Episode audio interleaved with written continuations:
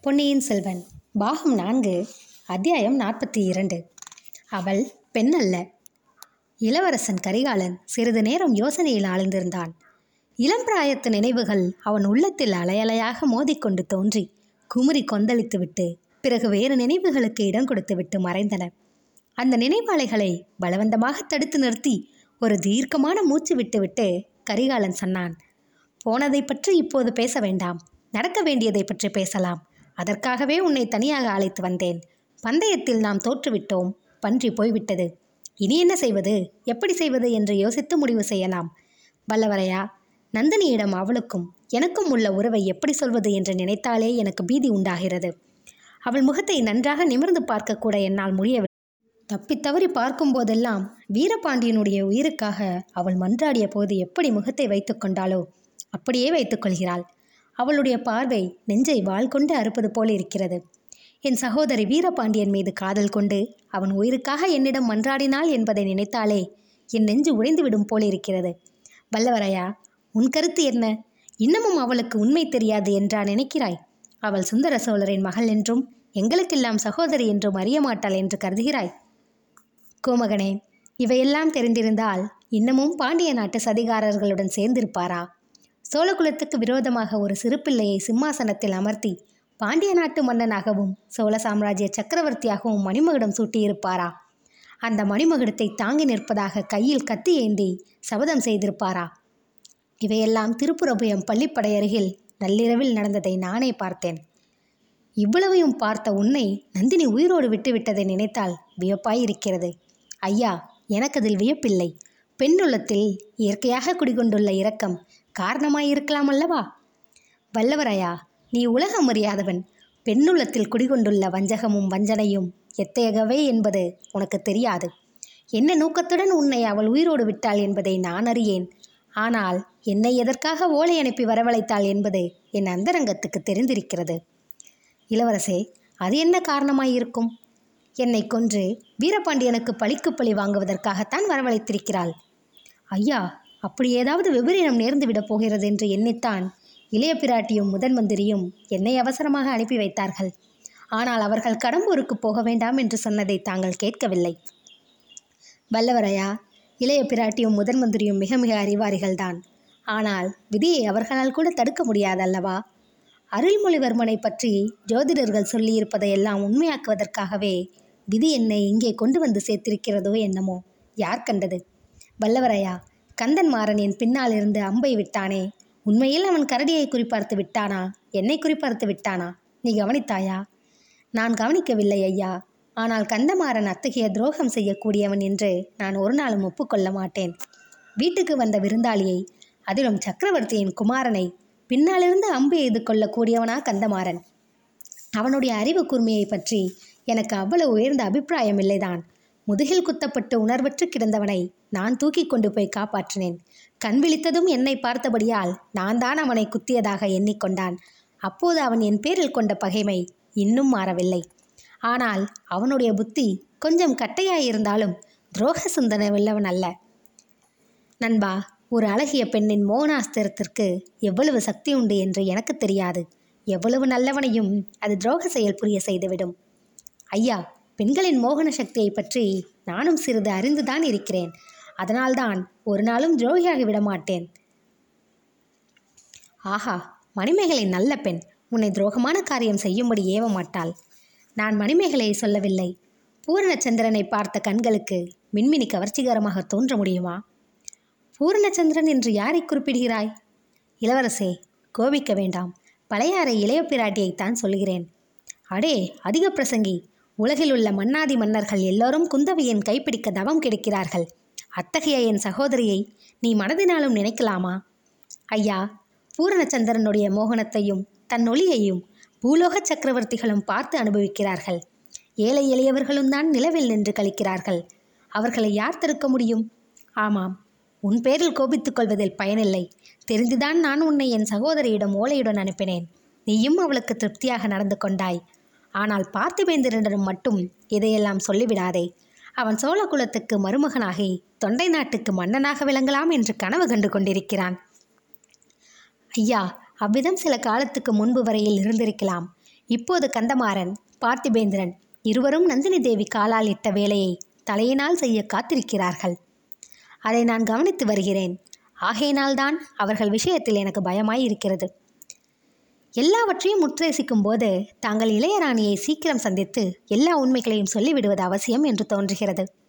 நண்பா எனக்கு அவ்வளவு தைரியம் வரும் என்று தோன்றவில்லை. எனக்கு பதிலாக நீயே அவளை சந்தித்து சொல்லிவிட்டால் என்ன? இளவரசே நான் சொன்னால் இளையராணிக்கு நம்பிக்கை ஏற்படாது. ஒருமுறை நான் அவரை ஏமாற்றிவிட்டு தப்பித்து கொண்டு சென்றிருக்கிறேன். ஆகையால் இதுவும் ஏதோ ஒரு சூழ்ச்சி என்று கருதக்கூடும். ஆனால் நான் நந்தினியை தனியாக சந்திப்பது எப்படி? அவளோ அந்த புறத்தில் இருக்கிறாள். ஐயா மணிமேகலையின் மூலம் அது சாத்தியமாகும். அதற்கு வேண்டிய ஏற்பாடு நான் செய்கிறேன். மணிமேகலையை நீ கைக்குள் போட்டு கொண்டிருக்கிறாய் போலிருக்கிறது. நல்ல காரியம்தான். எது எப்படியானாலும் மணிமேகலையை உனக்கு திருமணம் செய்து விட்டேனானால் என் உள்ளம் ஓரளவு நிம்மதியடையும். ஐயா மணிமேகலையை நான் என் உடன் பிறந்த சகோதரியாக கருதுகிறேன். அவளுக்கு இன்னும் பன்மடங்கு மேலான அதிர்ஷ்டம் கிட்டக்கூடும் என்று எதிர்பார்க்கிறேன். எதை பற்றி சொல்கிறாய்? தெரியவில்லையா? இளவரசே சோழ சாம்ராஜ்யத்தின் பட்டத்து இளவரசரின் உள்ளத்தில் கன்னி மணிமேகலை இடம்பெற்றிருப்பதாக ஊகிக்கிறேன். சற்று முன் சம்புவரையர் குமாரியை பற்றி ஒரு மாதிரி பேசினேன். என் மனதை தங்களுக்கு தெரிவிப்பதற்காக அவ்விதம் சொன்னேன். இளைய பிராட்டி ஒருவரை தவிர இந்த உலகில் பிறந்த வேறு எந்த பெண்ணும் மணிமேகலுக்கு அறிவிலும் குணத்திலும் இணையாக மாட்டார்கள். தாங்கள் மட்டும் மணிமேகலையை மணந்து கொண்டால் நம்முடைய தொல்லைகள் எல்லாம் தீர்ந்துவிடும். சம்புவரையரும் கந்தமாறனும் நம்முடன் சேர்ந்து விடுவார்கள். பழுவேட்டையர்கள் தனித்து போய்விடுவார்கள். இளையராணியின் சக்தியும் குன்றுவிடும். மதுராந்தக தேவர் பின்னர் ராஜ்யம் என்ற பேச்சையே எடுக்க மாட்டார். சிற்றரசர்களின் சூழ்ச்சியையும் பாண்டிய நாட்டு ஆபத்துதவிகளின் சதியையும் ஒரே அடியாய் முறியடித்து வெற்றி காணலாம். எல்லாம் சரிதான் தம்பி. ஆனால் கடம்பூருக்கு நான் திருமணம் செய்து கொள்வதற்காக வரவில்லை. ஏதோ ஒரு பெரிய ஆபத்து நெருங்கிக் கொண்டிருக்கிறது. நான் சொல்கிறேன் கேள். பழுவேட்டரையர் மதுராந்தகனோடு திரும்பி வரும்போது ஒரு பெரிய படையுடன் வரப்போகிறார்.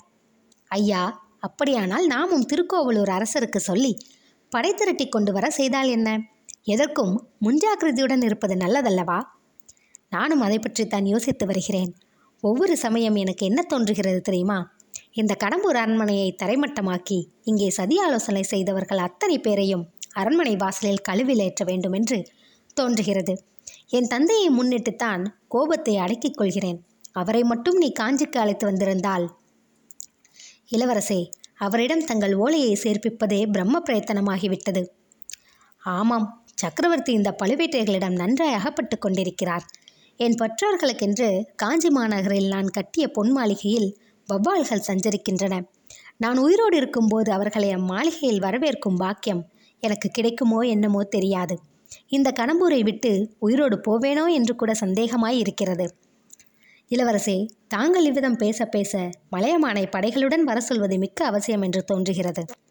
அந்த காரியத்துக்கு உன்னையே அனுப்பலாமா என்று பார்க்கிறேன். ஐயா மன்னிக்க வேணும். தங்களை விட்டு ஒரு கணமும் பிரியவே கூடாது என்று தங்கள் தமக்கையார் எனக்கு கட்டளையிட்டிருக்கிறார்கள். அதை நீ இதுவரை நன்றாக நிறைவேற்றி வருகிறாய். பார்த்திபேந்திர பல்லவர் இங்கே சும்மாதான் இருக்கிறார். பொழுது போகாமல் கஷ்டப்படுகிறார். ஆமாம் பழுவூர் இளையராணியை பாராத ஒவ்வொரு கணமும் அவனுக்கு ஒவ்வொரு யுகமாக இருக்கிறது. பார்த்திபேந்திரன் பெண்ணழகுக்கு இவ்வளவு அடிமையானவன் என்று நான் கனவிலும் கருதவில்லை. அவனைத்தான் மலையம்மனானிடம் அனுப்ப வேண்டும். சரியான யோசனை ஐயா. அவன் இல்லாத போது எனக்கு ஏதாவது அபாயம் நேரிட்டால் உதவிக்கு நீ இருக்கவே இருக்கிறாய். இளவரசே யார் இருந்தாலும் இல்லாவிட்டாலும் தங்களுக்கு தீங்கு செய்ய துணியுள்ளவன் இந்த உலகில் இருப்பதாக நான் கருதவில்லை. தாங்கள் இல்லாத போது தங்களை பற்றி ஏதேதோ பேசிய வீரக்கிழவர்கள் தங்களை நேரில் பார்த்ததும் கைகால் நடுங்கி வாய்க்குளறி தடுமாறுவதை நேரில் பார்த்தேனே. தம்பி கையில் கத்தி எடுத்து போராடக்கூடிய எந்த ஆண்மகனுக்கும் நான் பயப்படவில்லை. பின்னாலிருந்து முதுகில் அம்பு விடக்கூடிய கந்தமாறன் போன்றவர்களுக்கும் நான் பயப்படவில்லை. மறுபடி கந்தமாறனை பற்றி அப்படி சொல்கிறீர்களே. கேள் தம்பி ஒரு பெண்ணின் நெஞ்சின் ஆழத்தில் உள்ள வஞ்சகத்துக்குத்தான் அஞ்சுகிறேன். அவள் மனதில் என்ன வைத்து கொண்டிருக்கிறாளோ என்று எண்ணும் போதெல்லாம் என் உள்ளம் பதைப்பதைக்கிறது அவள் என்னை மர்மமாக பார்க்கும் ஒவ்வொரு பார்வையும் என் நெஞ்சில் ஈட்டியை செலுத்துவது போலிருக்கிறது. அதை பற்றி எண்ணிய உடனே என் கைகால்கள் விடவெடுத்துப் போகின்றன. ஐயா நந்தினி தேவியின் வஞ்சகத்துக்கு பயப்பட வேண்டியதுதான் என்பதை நானும் ஒத்துக்கொள்கிறேன். அவருடைய உள்ளத்தில் எவ்வளவு பயங்கரமான துவேஷம் குடிகொண்டிருக்கிறது என்பதை நான் உணர்ந்தும் இருக்கிறேன். என்னை அவர் உயிரோடு போகவிட்டதை நினைக்கும் போது சில சமயம் அதில் என்ன சூழ்ச்சி இருக்குமோ என்று பீதி கொள்கிறேன். ஆனால் இதெல்லாம் அவருக்கு உண்மை தெரியாமல் இருக்கும் காரணத்தில்தான் அல்லவா? அவருடைய சகோதரர் தாங்கள் என்பதை தெரிவித்து விட்டால் அதற்கு பிறகு எந்த கவலையும் வேண்டியதில்லை அல்லவா? அப்படியா எண்ணுகிறாய்? வல்லவரையா நீ கெட்டிக்காரன்தான். ஆனால் பெண்களின் இயல்பு அறியாத அப்பாவி பிள்ளை நந்தினிக்குத்தான் சுந்தர சோழரின் குமாரி என்பது தெரிந்தால் எங்கள் எல்லோரிடமும் அவளுடைய குரோதம் ஒன்றுக்கு நூறு மடங்கு ஆகும். தஞ்சை சாம்ராஜ்யத்தின் சக்கரவர்த்தினியாக அவளுக்கு பட்டம் சூட்டுவதாக சொன்ன போதிலும் அவளுடைய கோபம் தீராது. இளவரசே அப்படி தாங்கள் கருதினால் அந்த பொறுப்பை என்னிடமே ஒப்படைவுங்கள் நான் நந்தினியிடம் உண்மை வரலாற்றை சொல்வேன். அவருடைய கோபத்தையும் தணிக்க முயல்வேன். உன்னாலும் அது முடியாது நண்பா. நந்தினியின் கோபத்தை யாராலும் தடுக்க முடியாது. நான் சொல்வதைக் கேள். எங்கள் சோழ குலத்தை காப்பாற்ற வேண்டுமானால் ஒன்று நான் சாக வேண்டும் அல்லது அவள் சாக வேண்டும். அல்லது இரண்டு பேரும் சாக வேண்டும். வீரபாண்டியனை கொன்ற வாளினால் அவளையும் கொன்று விடுகிறேன். இளவரசே இது என்ன பயங்கரமான பேச்சு? வல்லவரையா ஒரு சாம்ராஜ்யத்தை பாதுகாப்பதற்காக ஒரு உயிரை கொல்லுவது குற்றமா? அவள் பெண்ணாயிருந்தால் என்ன? என் உடன் பிறந்த சகோதரியாக இருந்தால் என்ன? உண்மையில் அவள் பெண் அல்ல பெண்ணூறு கொண்ட மாய மோகினி பேய். அவளை உயிரோடு விட்டு வைத்தால் விஜயாலய சோழர் காலத்திலிருந்து பல்கி பெருகி வந்திருக்கும் இந்த சோழ சாம்ராஜ்யம் சின்னாபின்னமாகிவிடும். ஆஹா அது என்ன?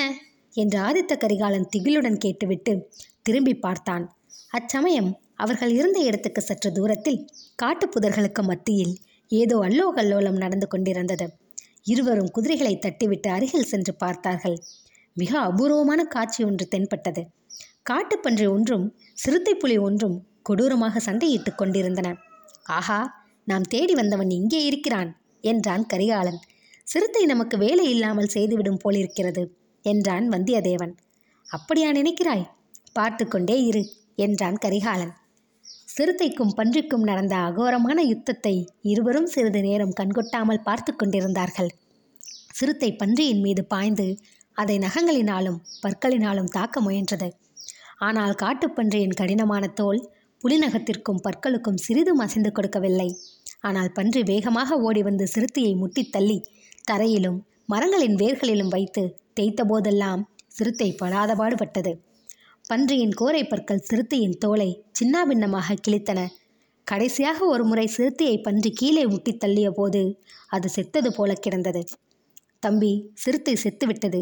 பன்றி இனி நம்பேரில் திரும்பும். அதற்கு நாம் ஆயத்தமாக வேண்டும் என்று கூறி கரிகாலன் வில்லில் அம்பை பூட்டிவிட்டான். அம்பு பன்றியின் கழுத்தில் போய் தைத்தது. பன்றி கழுத்தை உதறிக்கொண்டே திரும்பி பார்த்தது. இரு குதிரைகளையும் அவற்றின் மீதிருந்தவர்களையும் ஒரு கணம் கவனித்தது. பிறகு ஒரு தடவை திற சிறுத்தையை பார்த்தது. அதனால் இனி ஒன்றும் ஆகாது என்று தெரிந்து கொண்டது.